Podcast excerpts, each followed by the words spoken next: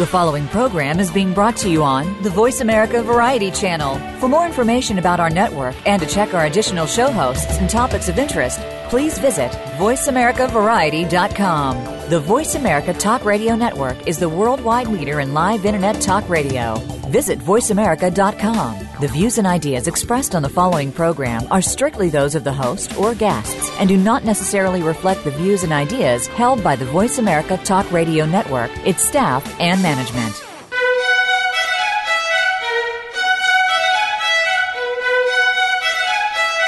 Welcome to Museum Life with Carol Bossert.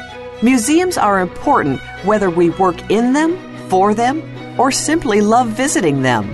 Throughout history, people have collected things and put them on display to enjoy. But today's museums offer much more than rooms filled with stuff. They provide places to learn and share experiences with family and friends, as well as sanctuaries to unplug, rest, and refresh. On today's show, we'll discuss how museums can remain relevant and sustainable, reach out to new audiences, and remain attuned to cultural and technological trends. Now, here's your host, Carol Bossert. Welcome to Museum Life. This is Carol Bossert. Uh, I am so glad that you've had uh, a chance to join us today. I am really excited about uh, my guest. Uh, Max Anderson is going to be with us today. And uh, for listeners who have been keeping up for the past few weeks, you know that we've had really sort of three themes running through our shows. We've been talking about the importance of creativity in the work we do. We've been talking about the importance of leadership. And we've also been talking about the impact that digital media has been making. And so not only am I pleased to welcome Max to the show because he's a longtime friend and colleague, but the work that Max is doing currently at uh, the Dallas Museum of Art is really exemplifying how all three of those components can work so well together. Uh, so before I uh, let me also take an opportunity to introduce uh, Max. He actually doesn't need much of an introduction. He is currently the I always Eugene McDermott uh, right.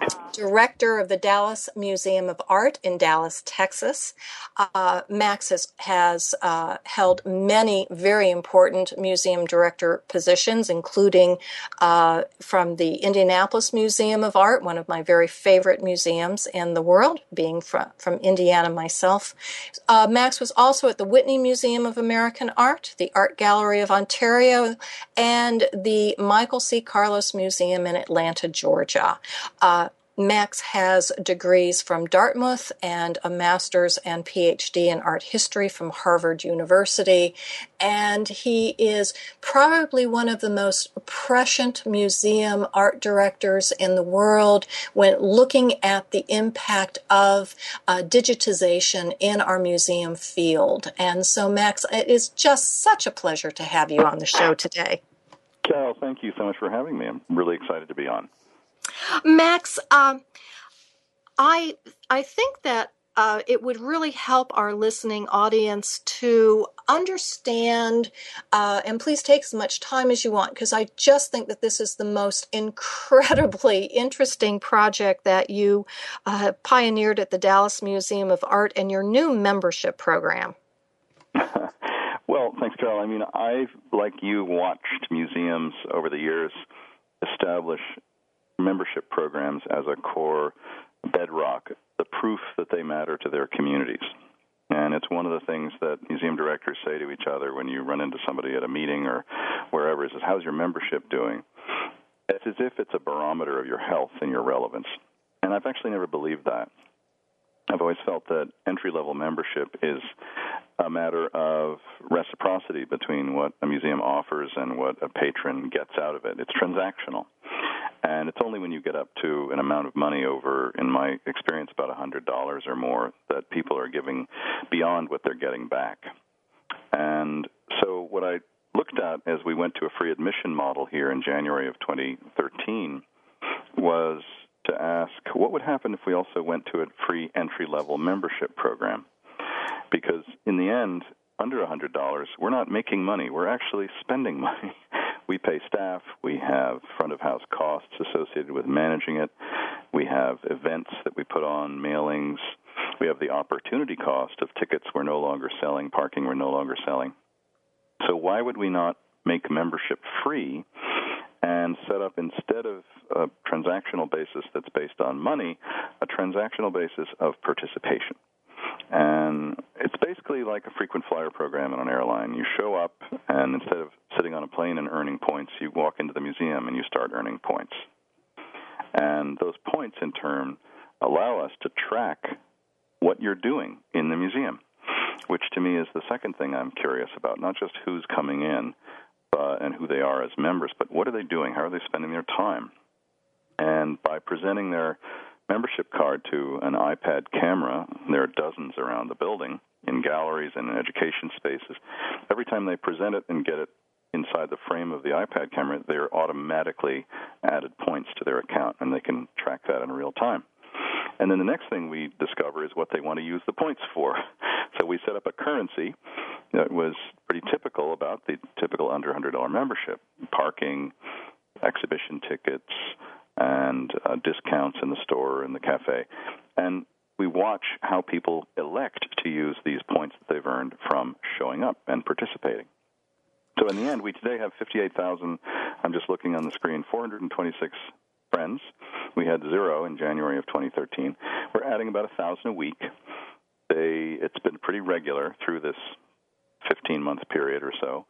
And today, for example, we average about 155 new friends uh, we should have today, and it's pretty constant, and it's astonishing to us because we thought in a city of our size, in the metro area of 6.8 million people, uh, we would draw a certain percentage, and then it would flatten out and stay flat. But it's it's still growing. So, long story short, we're learning about our people's interests, backgrounds. Their zip code tells us what we need to for the U.S. Census data, and we're measuring in real time our relevance to the lives of our tens of thousands of new friends. Fascinating, fascinating. Now, remind me, Max, uh, and I should know this, but I've, I've forgotten. Uh, is there an entrance fee to the museum itself?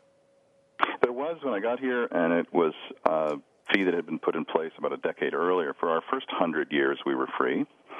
And then, like a lot of museums at the beginning of the millennium, there was a feeling that we were leaving money on the table, so we started to charge. And I made the point to the board that we were only making about 2.7% of our earned revenue or of our total revenue from general admissions. We still charge for special exhibitions selectively, uh, the big ones, but we typically don't charge for smaller exhibitions or very scholarly small exhibitions. But now general admission is free, and we should, as a result of that, we've added about 100,000 visitors. We should end this year about 600,000 visitors. I I want to go back to the statistic because I've I've heard it before. I know you've said it, and I do uh, believe what you say. But that your admission was only covering 2.7 percent of your total operating costs. Do I do I understand yeah. that correctly? Yeah, I, our museums are strange. We we don't like science museums and zoos and aquaria. We don't see, unlike those, we don't see a big return from general admissions. We often do for the occasional special exhibition, but the general at the door permanent collection ticket revenue museums across the country is normally under five percent, sometimes four, uh, and sometimes in our case closer to three. So, so so you really you've turned this entire uh, business model on its head. You know, so you challenge the uh, the belief that well, we have to charge money because then our uh, patrons, our, our audience, or visitors will value it more. They don't value anything that's free. I mean that that, that was that that that was something that was going around for a while. Uh, that I yeah, decided I that I would not that. embroider on a, on a pillow. Um, you know, people people but, don't want free stuff yeah, I love that one because it's so counterintuitive. I mean, I like water at a water fountain. I, it doesn't taste better to me if I had to pay for it. And when I hear a song on the radio, it doesn't sound worse than if I paid for it on iTunes. And if I'm sitting on an airplane flying somewhere with a free ticket, I don't consider it a lesser journey than if I paid for it. Or Facebook, I don't wish Facebook started charging. I don't, you know, these. This is not for me a relevant fact. I think there are instances in which you could say, intuitively, I understand something's more valuable if it's worth more money, clearly, but not at this level of of uh, currency. I, I, yes, uh, and and it goes against the whole rationale for why we do what we do. Uh, we want to get people into the museum so that they can enjoy the art, so that we can have conversations with them. And one of the barriers to that, uh, certainly from a diversity standpoint, is charging money uh, for people who might not other, otherwise come. So congratulations yeah, yeah. for you to be able uh, to make that stance. And I wish more institutions, uh, even non-art museums, I think uh, might might do well to start looking at their uh, uh, their business models a, a little more uh, little more creatively so you you were giving us some numbers about um, you know how how many friends you have now, how many people are using this. I understand that. So you get a free card when you come in. You can then use it. You get all of the demographic information that is so very valuable to uh, to us in museums. Uh, since you're not charging, you can you can use the free membership to get that information. Uh, so, what are some of the trends that you've seen? Uh, over the last 15 months. And and you know who's coming who's using it? Are you surprised about different ages? Yeah we're we're seeing uh, as you suggested a lot more diversity in our audience. And part of that is that there are a lot of families in town that look for free events for their families for things to do in the city that don't other than going to the mall which typically isn't going to be free. You're going to end up spending something and there's a mall not far from us, or you know, 10 minutes north on the on a freeway, which has about 27 million visitors a year. Uh, so I look at data that tells us about how we're doing, not just in terms of numbers of people, but as you say, who are these people? So the zip code analysis is telling us that we're starting to serve constituencies in South Dallas, which is a traditionally less well heeled audience, but also more broadly into the suburbs of the north where we hadn't had much impact. And yes, we're getting our core constituency from people in affluent neighborhoods as well. But more importantly, we're starting to understand uh, where the holes are. And if I set a goal for the staff in attendance, it's not growing the attendance, it's being more representative of the demographic weighting of zip codes in terms of our attendance with respect to the actual demographic constitution of our metro area. So I would want our staff in education and marketing to be focused on the deserts of attendance. Why is this zip code not showing up? And make the inquiries on the ground with school superintendents, with others to try to incentivize participation. To me, a winning strategy is to say, to be the great public art museum that we aspire to be, we should be serving every constituency. And so that's what we're trying to accomplish just in terms of the background of our visitors. What's really interesting to me is what they're doing when they're here, because typically the museum counting game stops at the front door. The clicker is done, and that's all you know.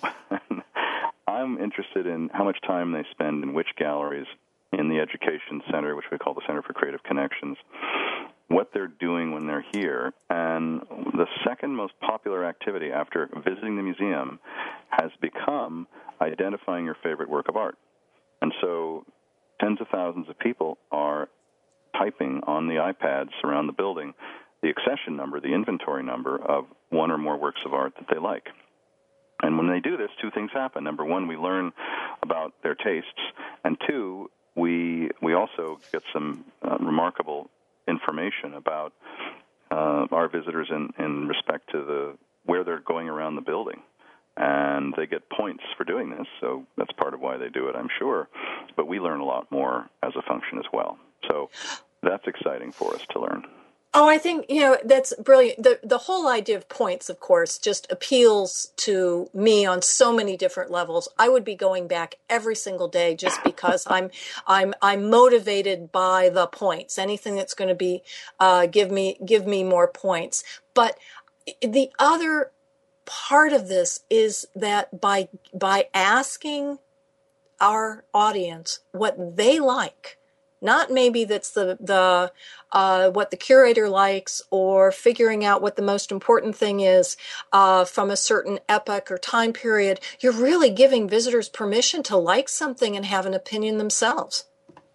Right, and I can't claim that it's scientific yet. The data isn't big enough yet. I mean, tens of thousands of people is not yet hundreds of thousands. And bear in mind, we have some very animated and personable uh, guides and guards and visitor assistants who, when a hapless visitor walks into a gallery looking baffled, will walk up to them and say, Hey, come have a look at this work. so there's an Etruscan gold fibula or safety pin. Uh, from the 6th century BC, that I know one of our visitor services staff is really impressed by. And so that has an outsized number of likes because I think people are being directed by him when they're looking around what to see, what to care about. So we have oh. obviously, you know, there are some ways in which the data is influenced, but I think more important than a specific outcome is that you're right. We're giving permission for our visitors to feel like it's their visit, it's their opportunity to comment.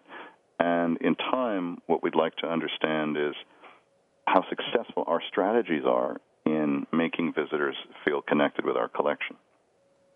It's a it's a very civil approach to uh, audience. Well, it's entirely opt-in. Also, I mean, bear in mind, you can tell with 600,000 visitors, only 58,000 are friends. It's the other 90 percent are either partners, which is to say they pay $100 or above and then they don't need to collect collect points to get stuff like exhibition tickets and parking. And that that's a constituency that's about 15,000 member households, which is providing over $4 million of revenue a year. So, in fact, our membership program, although it went free under $100, has grown in revenue even as its, its numbers have increased at the free part and the numbers have shrunk somewhat in the paying part in terms of numbers of households. The per capita gift has given up, uh, has grown by over 10%. So we're making more money by being free. I guess that's the core business model. I I I couldn't say it any better. And Max, I'm going to no, it's wonderful. If and and so listeners, if you listen to nothing else uh, that Max says, uh, remember that they're making money because it's free. Uh, I think that there's there's a lot more to unpack with that statement and others, and we're going to uh, have that opportunity to have further discussions uh, with Max and hear about some of his other impressions about museums and how we can really do what we say that we want to do, which is to serve our communities. Uh, we will be back in a moment, but before I break, I want to remind you that you can always reach me at carolbossertservices.com. You can always uh, send me an email at carol.bossert at verizon.net. What museum issues would you like us to be uh, talking about and being in conversation? Uh, we will be back in just one moment, and this is Museum Life with Carol Bossert.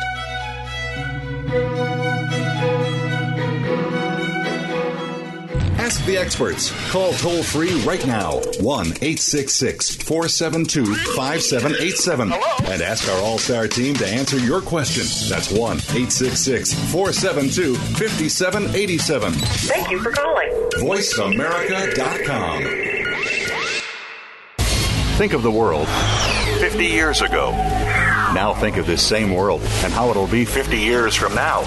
Did you know that if the world's population continues to grow at its current rate, our children and grandchildren will only have 25% of the resources per capita that our parents and grandparents had? We must preserve the foundation of a quality standard of living. That foundation starts with Go Green Radio. Join your host, Jill Buck, for Go Green Radio every Friday at noon Eastern, 9 a.m. Pacific on Voice America. Streaming live, the leader in Internet talk radio. VoiceAmerica.com.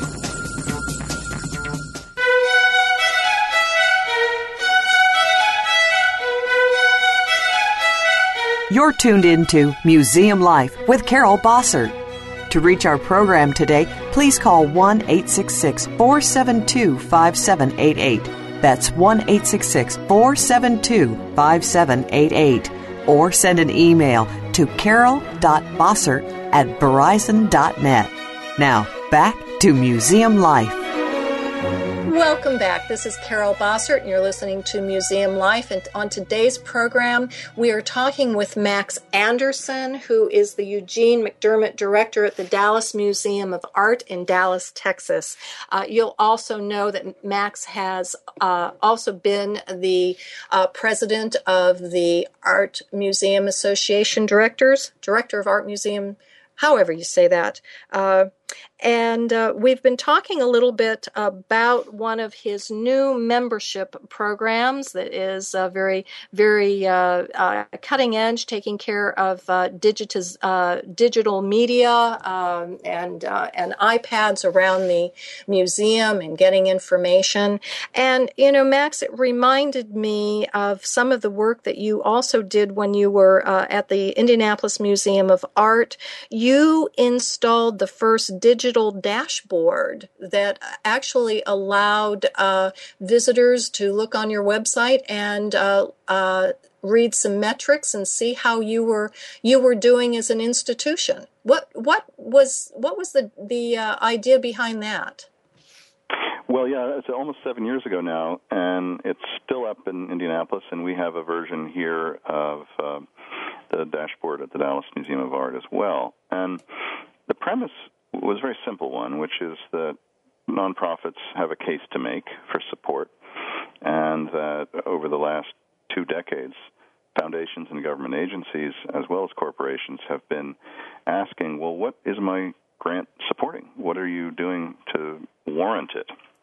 And in the olden days, you just had to write a really spanking clean narrative describing what you were going to do. And it wasn't really until the Wallace Foundation um, said many years ago, actually, we'd also like to evaluate how you did, not just what you say you're going to do, and put put the fear of God in everybody that suddenly we actually were accountable. So it started a whole way of thinking about museum performance on my part, and about 10 years ago, I'd written an essay called Metrics of Success in Art Museums, and in it, it was a kind of, of an exploration of how it is that we can identify the specific areas of achievement that a museum might seek to quantify and qualify.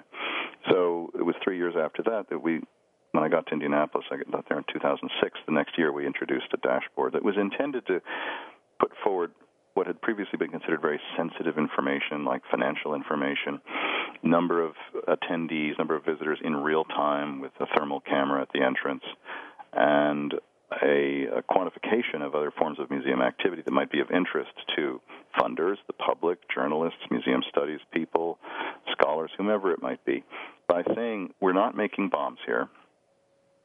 And the two things I never believe are appropriate to release would be matters of health records of our staff or the salaries of people earning under $100,000. And other than that, it's all fair game, should be on your website, and what's the problem? Interesting, interesting. And you said that you've also uh, now instituted a similar program in, in Dallas. Yeah, we have a dashboard up on our on our site. I would say we're working towards a more robust version of it, which is a balanced scorecard that will measure in real time uh, a variety of other features that we're drilling into that are qualitative. That's the hardest nut to crack, which you know better than almost anybody. That it's all well and good to count beans and people and impulses and dollars, but it's very hard to count experiences and measure them. So that's what we're working on in a kind of uh, clandestine way because we don't want to get it too wrong the first time we launch it. But I would hope that in a few months' time we will have that up and running as the next chapter in self evaluation, ready for prime time and for review and consideration. Uh, I think I think that that's wonderful, and uh, if anyone can uh, can find out, uh, identify how how we can reliably identify some of these more qualitative metrics, I think that you you will be able to do that. So I'm going to be watching very carefully because see if you if you get the answer, then then I'll look really smart. Cal, I have to tell you that Rob Stein, our deputy director, who was with me in Indianapolis, is a key advocate and proponent and architect of whatever we do in this sphere. And so Rob has has just lured away from the Metropolitan Museum their head of collection information. He's built a team of software developers here, and it's in his watchful eye and judgment that we're birthing this next chapter as well. I am so glad that you brought up uh, Rob's Rob's name. I, have I've had the pleasure of, of meeting him, um, it, and it and it brings me to another very important point that I I, I wanted you to comment on. You know. Uh, having uh, watched you in Indianapolis and now in Dallas, you have worked very, very hard to bring uh, what I would call digital capacity to very senior levels within uh, at, at the museums. And to me, as an outsider, it seems that that is a critical component of your success. Could you oh, comment a little bit more about, about your your thought process in in elevating um, us uh, people that understand digital media, software development, uh, know the questions to ask, and know how to write the code to pretty senior levels within your institution? Well, thanks. I mean, success is a, a quite a variable thing to, to claim. I don't claim success in any respect there because I think we're all still swimming in this uh, Pleistocene era about where this is taking us. Uh, this being suddenly the combination of the chip and the network and what's behind it all. But what I look for uh, in Rob's expertise is not what bells and whistles exist that we could play with, but how do we move the mission of the museum forward using a language uh, that's, in this case, digitally based. And I think museums do better when they're conversant in the language of the time they live in. This happens to be the primary language for us today is ones and zeros. And I don't have that expertise, so I rely on talented people who do. What I Rob knows and, and those on his team know is that I'm not very interested in technology uh, because uh, it changes every every few minutes, and what was important last year no longer is. So the platform of how something operates, I don't claim to understand, or nor am I particularly interested in. I'm interested in the outcomes that. Uh, a digital strategy allows for in furthering our mission, whether that's learning who our visitors are, having better access to our collection, providing a better conversational platform with our visitors. Those are outcomes for me. And the, the forensic way it's done is of less consequence. But one thing I do believe is insourcing the capacity because, as you note, if you hire, no offense to web developers, I, I've worked for years with outside web developers and I always will. Um, but in our case here, it's more advantageous to have that expertise in house, and allows you to change things on the fly, to be thinking ahead of the pack, and it's why we introduced a paintings conservation program here in house. We had previously outsourced paintings conservation. Unless you have a conservator who knows the collection, knows its foibles, knows long term what it needs, you're not really able to do the job of caring for the carbon assets. And I feel the same way about the digital assets. Unless you have the in house team here that's coping with the external pressures and changes and platforms and devices and, and changes in software, you're not going to be able to keep up. Well, and, and you're and you're talking about uh, being able uh, to be nimble and in this day and age, it's uh, it's all about being nimble. Uh, it, it, you know, many. Even though I, I think your your approach uh, uh is truly, I think, relatively unique in, in certainly the art museum world. And I, I'm afraid in, in my beloved science and natural history museums as well, where the, uh, where the in-house digital capacity people are usually relegated to the basement. You, you know, down, uh, they're, they're somewhere down in, in the, in the tomes next to the uh, exhibitors' offices or, uh, maybe in the marketing department, but they don't really get a voice. And if they're not up there on the penthouse floor or wherever the senior management level offices are, they just their their abilities aren't uh, valued to to the level that clearly you are valuing them in uh, in your institution. I think that's really an important shift that we need to make in our museums today.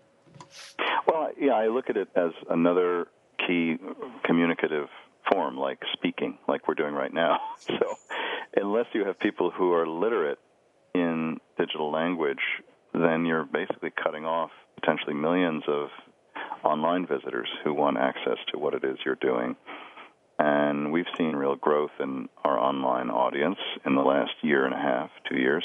But we know we've got a long way to go to be of, of greater relevance overseas and around the country, as well as serving people in our own neighborhood who may not be here constantly but want to stay in touch with us. So it's just the realization that people through the door is one marker of it's a symptom of how you're doing, but it, it simply can't be any longer the definition of how you're doing.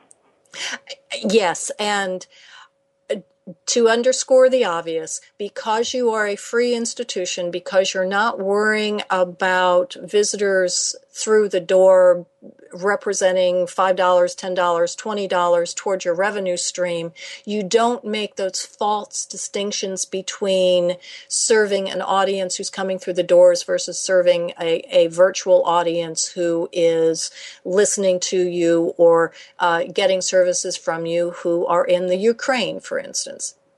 I mean, we want to be relevant in people's lives, and we're pretty agnostic about who those people are, apart from wanting to be specifically important to those who live near us and make sure they feel that we're indispensable to their lives. That's the low bar we've set for ourselves. Yeah, the low bar. you know, you know, Max. I mean, you know, you you and I've known each other from for for many years. I've watched your your uh, career with with great pride as you've you've you've moved from one institution to another and still maintaining your your core values at heart. And but the one thing that I just find fascinating is that even though you and I are of a generation that we can't claim to have been born with a with an iPad in our hands, uh, we're from a previous generation who used to use the phone and a real typewriter. Uh, you are very very comfortable in what I would call your digital skin, and uh, you, you, as as you say, you you may not be interested in the technology itself, but you're you're quite uh, conversant in thinking about what the technology can do for you. And I just wonder, could you talk a little bit about you know how how you were uh, how you got this way? oh, Carol, it's probably probably a function of multiple causes. But I, I remember I was a James Bond fan as a boy. You know, I mean, to me that was that was the world that you could aspire to inhabit. And all those gadgets and all that technology were in the in the early '60s. Something that with transistor radios. I remember getting my first transistor radio. I thought it was the coolest device ever. And I never really fell that far behind the curve in respect to following how portable uh, media and distributed media might become important. I was reminiscing with our son, who's going to the Tisch School at NYU in the fall, about the days when I would hide in my room and listen to the radio, the transistor radio at night, and it was this illicit experience. And I compare that with, you know, how he's been surfing the web since he was a tyke. Um, my my real emergence in this was at the Metropolitan Museum when, as a curator, the first personal computer came out, and I was quick to buy one for the Greek and Roman department. and it was the first PC at the Metropolitan Museum in 1981 or 2. And I just found the whole universe uh, as it evolved something that one needed to stay in touch with and be part of. So for me, the, the big aha moment was also when I got to Atlanta to Emory University uh, in 1987 and realized I was on a college campus with a fiber network and hadn't really known what that meant. But suddenly, there I was using a Mosaic browser, building, I'm told, one of the first 20 museum websites in the world for the Carlos Museum, the, then the Emory Museum, trying to figure out with my fellow directors around the country how many of you have email? And it turned out that nine of us had email in, in 1988 or so. And we set up a list serve so that we could type to each other. and it was just, it's never stopped, Carol. I've always been curious about how those boundaries move and not wanting to fall behind in the potential for communication, for collaboration, and innovation. And at the root of it, it's, that's what it's all about. So, what advice would you give other museum leaders uh, to who are struggling to embrace their digital side? Uh, I think you know a lot of my colleagues are, are very savvy today in in understanding what they need. They may not be as curious as I am about the way to get there, and many don't want to be innovating. I think that's a I think something I've heard, and it took me a long time to understand. I ran a program in 1993 for the Association of Art Museum Directors in Seattle, and the I was chairing the program, and the, the theme was the information superhighway, which is a phrase that means nothing to somebody younger than us. And I asked Bill Gates to speak to us, and at the time, '93, this was before the web had really taken off, and I was asking him about the web, and he was talking about software and I, I realized that I didn't, I couldn't understand why my other colleagues weren't as obsessed as I was with the network. But I think for those who today realize the power of the network, but not necessarily what relevance it is for their institutions beyond a calling card, which is their museum website, I I suppose I just look at the opportunities that come from collaboration across institutions where we can learn together and make mistakes together and be unembarrassed uh, by virtue of making mistakes together rather than one museum at a time. And since the Amico project in the mid 90s, when we launched a consortium of about 35 museums and had over a third of a million images from our respective museums, I've always thought it's better to row together than to be the first to do something and have it, you know, be proud of your you're very the first to do X, and then you discover you're all alone because everybody has ridden right past you, leaving you in the dust. Yes, talk to those people who who still had stock in Betamax another another reference that no one under 50 will get at all but you know i must say that my listeners are are extremely um, uh, uh, kind when it when it comes to understanding my uh, uh my anachronisms. Uh, and speaking of visitors uh, and listeners i think that this is a perfect opportunity to take a, a second break but please do come back because max anderson has a great deal of wisdom to give all of us in the museum field from art museums to zoos, aquariums, and my beloved science institutions. So please come back in a moment. Remember, you can always reach me at carolbossertservices.com or uh, shoot me an email on that network that uh, Max invented uh, at carol.bossert at verizon.net and let me know the museum issue that uh, you'd like to talk about. We'll be back in just a moment. This is Museum Life. Streaming live. The leader in Internet talk radio. VoiceAmerica.com. Ready to chat about your favorite soap operas? The daytime discussion is here with Dan J. Kroll and Soap Central Live. For the past 15 years, Dan has been dishing and discussing on SoapCentral.com. And now he's taking the talk to the airwaves of the Voice America Variety Channel. You'll go behind the scenes with the biggest stars of daytime, along with guest commentary from the Soap Central columnists. And we'll take your questions and comments during our live show, Soap Central Live, every Friday at 6 p.m. Eastern Time, 3 p.m. Pacific on Voice America Variety.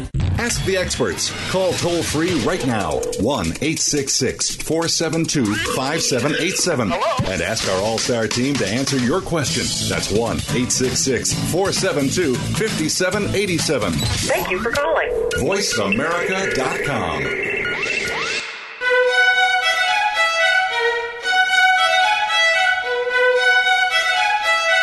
You're tuned into Museum Life with Carol Bossert. To reach our program today, please call 1 866 472 5788. That's 1 866 472 5788.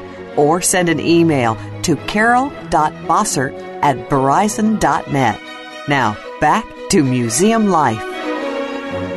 Welcome back. You're, you are listening to Museum Life. I'm Carol Bossert, and I have been having a wonderful time today talking with my friend and colleague Max Anderson, the director of the Dallas Museum of Art, and uh, someone who has really embraced his digital side, uh, but understands that uh, the the uh, the toys in the toolbox are not half as important as the uh, questions we're asking, and the questions we're asking in the museum world always come down to why we're doing it, how it supports our mission, and how can we provide service to our ever growing audiences.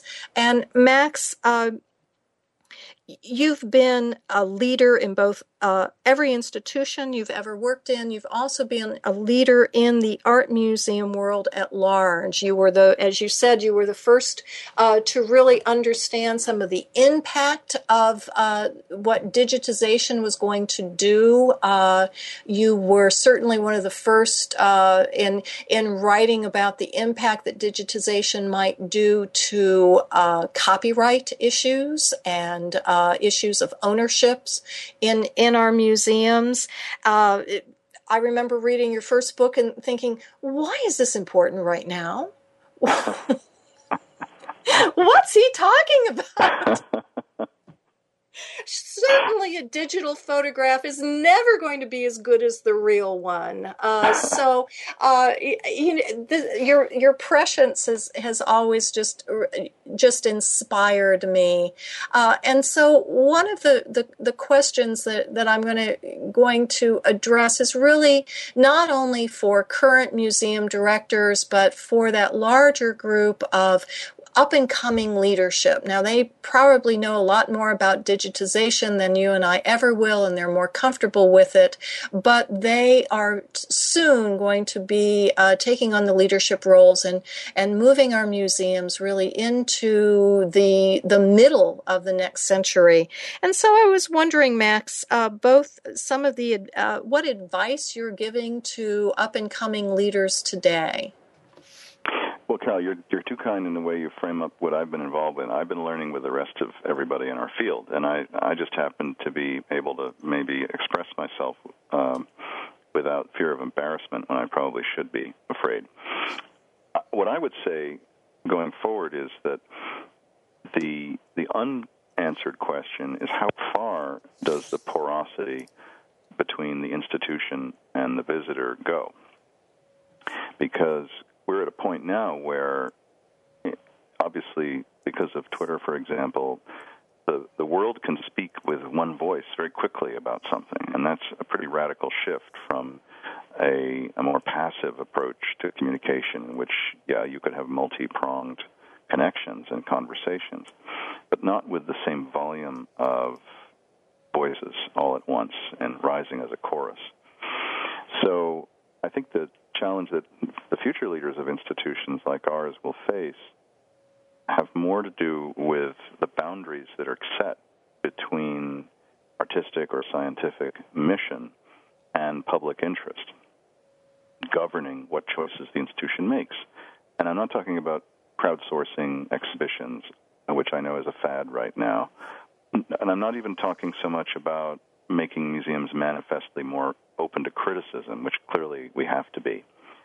It's even more basic than that. I think the question that we're all going to be coping with, or and our successors will be especially, is who owns the institution if in fact we're dependent on support from individuals primarily, and those individuals now have a direct line to express themselves visibly to everybody else. Where do you see that line moving to public involvement in institutions from being simply observers or what we call visitors to people who are actively engaged in the life of the museum. And I don't know where that goes, and I don't know what boundaries will end up being erased, but it's pretty interesting to ponder.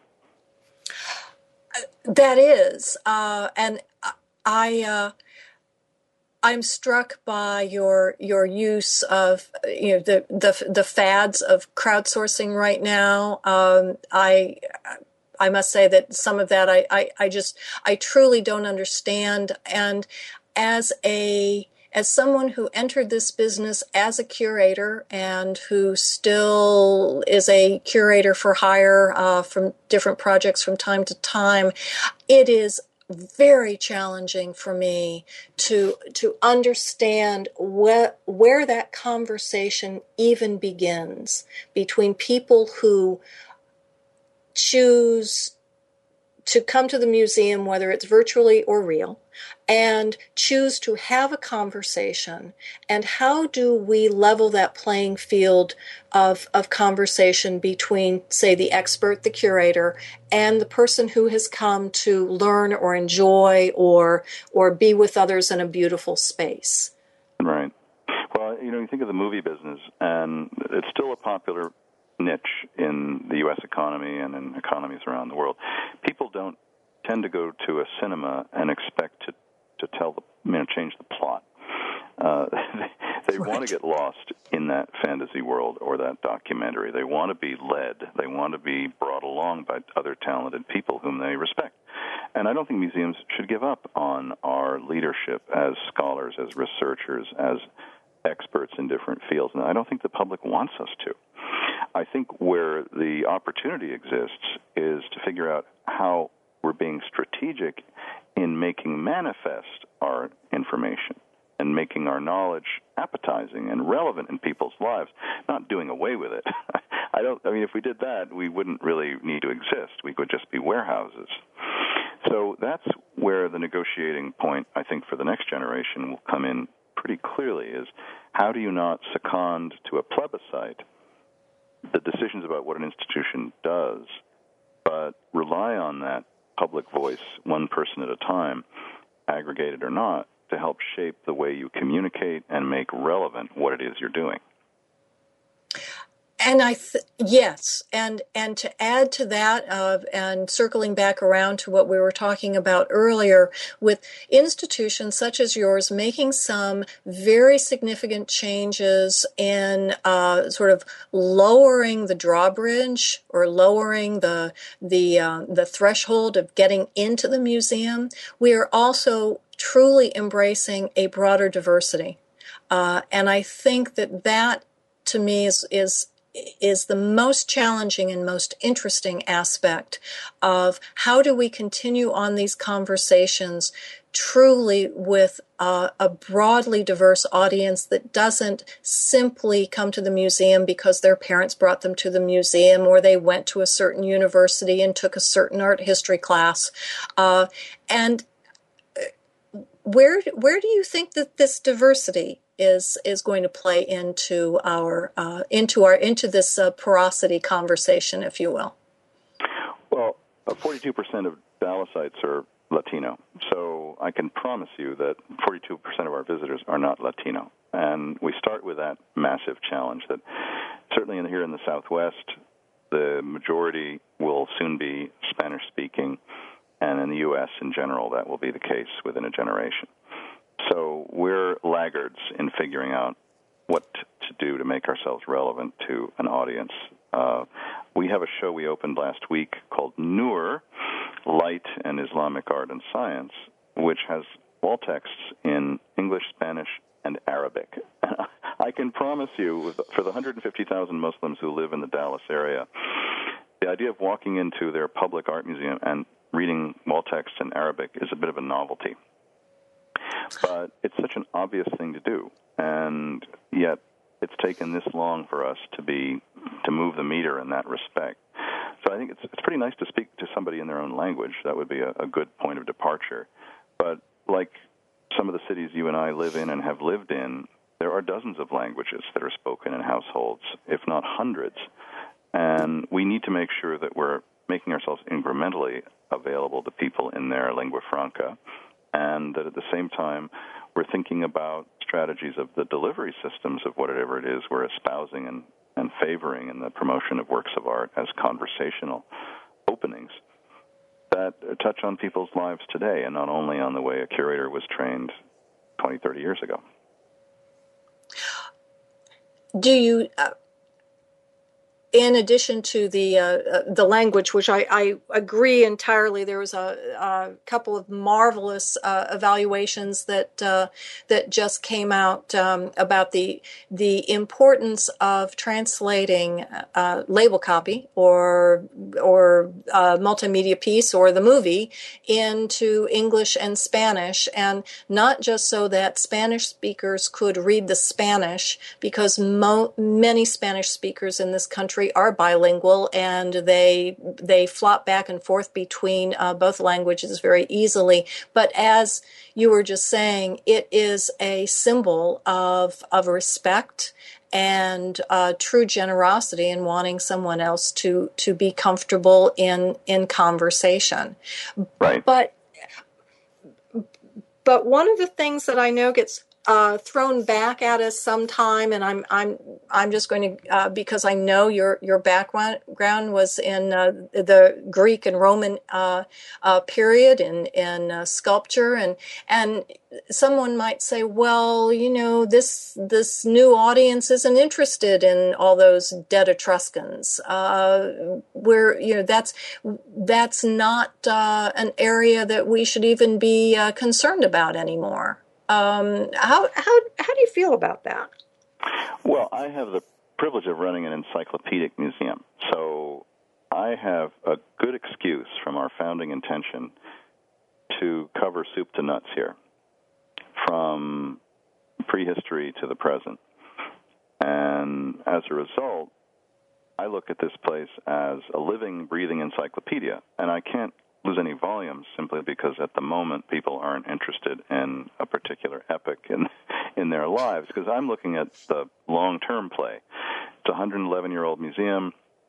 Our mission includes telling the whole history of art from around the world to everybody who walks in the door. So the challenge for me isn't that at the moment someone might not be as drawn to Etruria, but what we did for that area was we recently borrowed an intact tomb group from an Etruscan burial site from Italy. And it's the first time I've ever shown an intact tomb group with the household implements and vessels, beautiful, precious painted vases that were used at a dining in a dining room in a triclinium of somebody back in the 5th century BC. And what a story you can tell from that. You can look at the taste of this person, at, at the myths that interested them in particular, that they set about acquiring for their own personal collection. That's a different story from simply putting pots in a line, uh, in a column line, and saying, "Here, here's this history of the sequence of Greek vase painting." So you do have to work harder in many instances to make works of art relevant in people's lives or interesting. And science is a good way to do that, as you know well. The whole CSI phenomenon of mm-hmm. unpacking the condition of objects or the, the frailty or the ways in which they've been they've suffered or have been treated is of real interest to the public. Oh, we all love we all love a good mystery. That's absolutely yeah. true. Yeah, absolutely. So, uh, and and it uh, and it also reminds me of that something that that uh, Leslie Bedford and I were talking about recently. Another good friend of yours. Um, the importance of placemaking. That the the museum can provide a context for those things that while you can look at them individually on the computer or you can uh, source them out in all the great museums of the world putting uh, creating the juxtaposition of of, uh, of objects and uh, putting them in in the human context is something that uh, museum exhibits can do very very well. And I don't think we've quite uh, figured out a way of doing that in in a virtual way. So that also may be an area that we can continue to hold as our own. Yeah, and I've also long hoped that as the world becomes more digital, that curiosity and admiration about the authentic is going to increase in proportion to that. That the rarity of seeing something from long ago or of great great rarity and quality that isn't available at the mall or on a screen in, in the way that one can assess it and be near it, that that is something that will increasingly be of value. And we're all watching this seismic shock of how Amazon is displacing malls. And we're talking about a huge shudder to the American economy and urban and suburban planning and transit and traffic maintenance, all because of one innovation of a, a retailer who figured out how we could actually sell everything. so the, people still want the stuff that they get from Amazon at the end. Uh, the Amazon is a phenomenon, but people are still getting their carbon.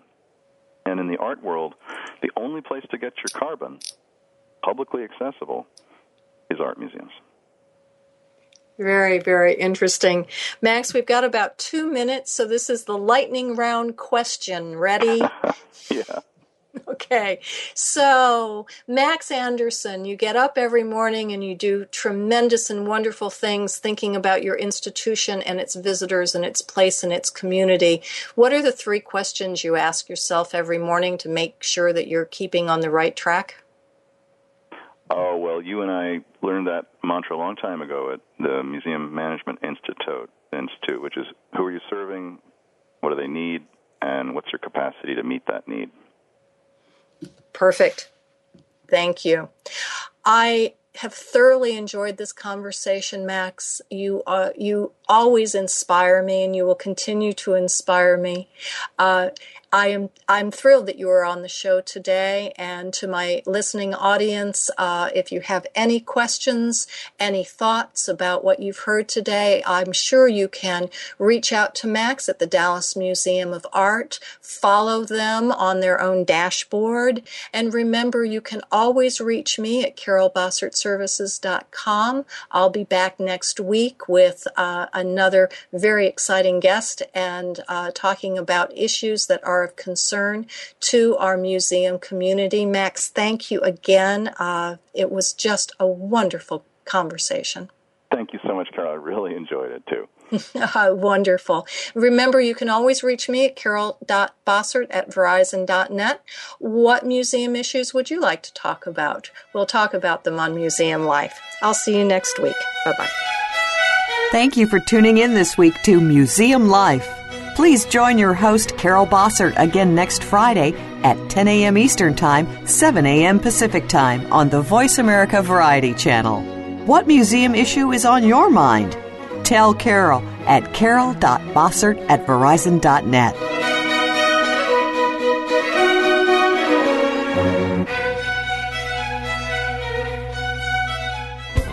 Thanks again for listening to the preceding program brought to you on the Voice America Variety Channel. For more information about our network and to check out additional show hosts and topics of interest, please visit VoiceAmericaVariety.com. The Voice America Talk Radio Network is the worldwide leader in live Internet talk radio. Visit VoiceAmerica.com. The views and ideas expressed on the preceding program are strictly those of the host or guests and do not necessarily reflect the views and ideas held by the Voice America Talk Radio Network, its staff, and management.